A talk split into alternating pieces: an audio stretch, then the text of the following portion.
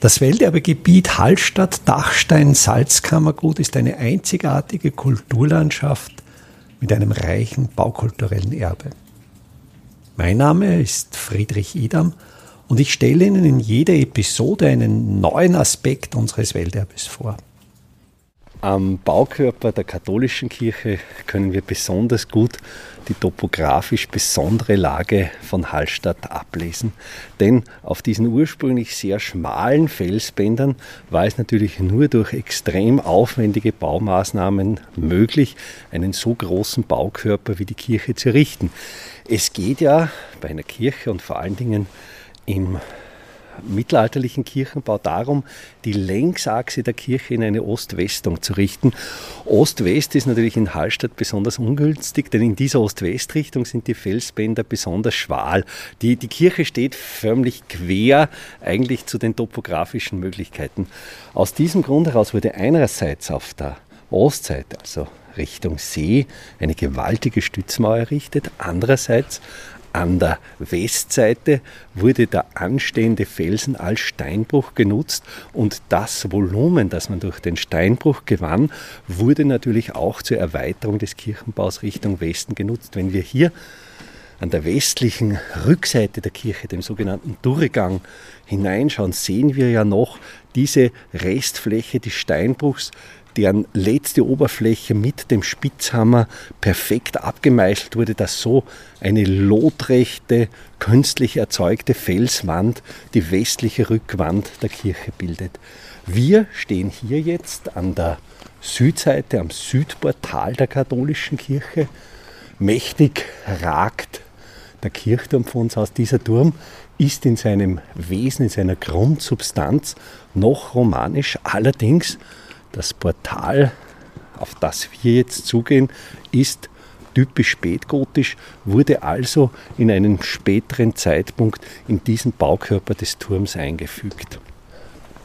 Ganz besonders an diesem Portal hier sind, wenn wir auf diese Details achten, die Steinmetzzeichen. Wir finden an diesen äh, einzelnen Elementen des Portals Steinmetzzeichen wie etwa dieses hier, das an einen Buchstaben F gemahnt, dessen Vertikalstrich links unten noch einen Haken besitzt, dessen waagrechter Strich rechts abgeknickt ist. So hat sich hier jeder Steinmetz an seiner Arbeit verewigt, was eigentlich eine frühneuzeitliche Qualitätskontrolle war. Es konnte so nachvollzogen werden, welcher Steinmetz welchen Stein gemacht hatte. Wenn irgendetwas nicht stimmte, konnte er zur Rechenschaft gezogen werden. Dieses Portal ist offenkundig woanders gearbeitet worden, denn wir sehen auch an den Steinen noch die einzelnen Nummerierungen. Wenn wir hier den Bogen wirklich an der Südfläche verfolgen, sehen wir zum Beispiel beim zweiten Element von oben rechts ein Zeichen, das wie ein Fisch aussieht, der nach unten schwimmt. Das ist die Schreibweise der Ziffer vier, die im frühen sechzehnten Jahrhundert noch gebräuchlich war. Der nächste Stein trägt die Ziffer drei, zwei und so weiter. So werden also die einzelnen Elemente förmlich wie Fertigteile durchnummeriert, sodass sie dann an Ort und Stelle exakt richtig versetzt werden konnten. Sehr schön sind hier an diesem Türportal noch die originalen Beschläge erhalten. Wir sehen hier auch wieder in ihrer Feingliedrigkeit diese spätgotische Schmiedearbeit, die einzelnen Elemente dieses Schließblechs. Das Schließblech ist jener Teil eines Schlosses, der auf dem Türblatt aufmontiert ist, sodass man mit dem Schlüssel das Holz nicht verletzt. Und besonders schön hier ist diese V-förmige Führung. Wir müssen ja davon ausgehen, dass in früheren Zeiten wesentlich weniger Licht zur Verfügung stand, als wir es kennen. Musste man in der Dämmerung, im Dunkeln dieses Schloss sperren, so konnte man einerseits am Klang des Schließbleches sofort hören, ob man jetzt mit dem Schlüssel auf Metall oder auf Holz war. Ich weiß nicht, hast du jetzt einen Schlüssel zur Verfügung, dass wir das auch akustisch nachvollziehen können? Also einerseits äh, der Klang des Schlüssels auf Holz und dann auf dem Metall, wo man sofort den Unterschied hört, dass man bereits im richtigen Bereich ist. Und dann durch diese Führung kann man den Schlüssel richtig gleiten lassen und der Schlüssel wird förmlich zwangsweise in die richtige Position geführt, sodass es gar keine andere Möglichkeit gibt, als das Schlüsselloch zu finden. Wenn wir vom Hauptportal der katholischen Kirche in Hallstatt im Südportal uns Richtung Osten, also zum See hin bewegen, kommen wir jetzt in diesen Bereich der gewaltigen Stützmauer.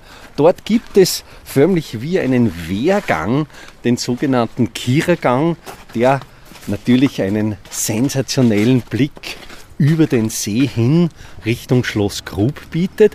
Andererseits, wenn wir uns umdrehen und wirklich zum Chor, zur Apsis der Kirche blicken, sehen wir eingerahmt von zwei Spitzbogenfenstern, die mit einem gotisch-geometrisch gestalteten Maßwerk ausgestattet sind, wo wir noch die Elemente der historischen Verglasung, die schmiedeeisernen Windbänder sehen. Eingerahmt zwischen diesen beiden Spitzbogenfenstern ist eine Darstellung des heiligen Christophorus. Diese Christophorus-Bilder besaßen zur Zeit der Traunschifffahrt eine besondere Bedeutung, denn es gilt als christliche Legende, dass wenn man das Bild des heiligen Christophorus einmal am Tag sieht, dass man dann keines gewaltsamen Todes stirbt.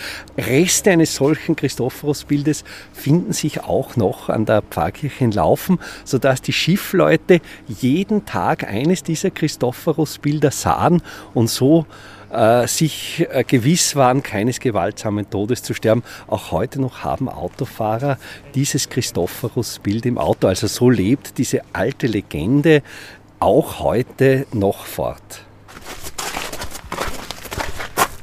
Wir haben nun die Ostseite der katholischen Kirche in Hallstatt umrundet und stehen nun im Hauptteil des Friedhofs. Dieser Friedhof Dieser Platz wird eigentlich von vier Gebäuden eingerahmt. Eben einerseits die Nordseite der Marienkirche, andererseits die Ostfassade der Michaelskirche und hier wiederum am nördlichen Ende mit der Südfassade des Totengräberhauses und an der Ostseite wunderschön die sogenannte Angstkapelle. Die Angstkapelle ist deswegen so benannt, weil sie in barocker Bildhauerarbeit Christus am Ölberg in seiner Todesangst darstellt. Dieser Baukörper zeigt wirklich die Qualität der Barockarchitektur, wo man es mit einem kleinen Baukörper schafft, quasi in Form einer Edicula eine Nische zu schaffen, in der diese bildliche Darstellung wunderschön eingerahmt durch einen Serlianerartigen Bogen dasteht. Die Holzbildhauerarbeiten haben einen Hintergrund in Freskotechnik und besonders schön erscheint mir das Dach dieser Kapelle, das in der Konstruktion eines Sparrendaches Anschüblinge besitzt, so dass die Dachgrate einen wunderschönen Schwung, Schwung bekommen und pagodenartig mit einer großen Leichtigkeit hebt sich dieses Dach Richtung Himmel. Links und rechts wiederum der Blick auf den Hallstättersee, der Blick auf den Krippenstein, der Blick auf Schloss Grub, wohl einer der schönsten Friedhöfe Österreichs. An der Nordostecke der katholischen Kirche stehen wir jetzt hier vor einem relativ schlichten Portal.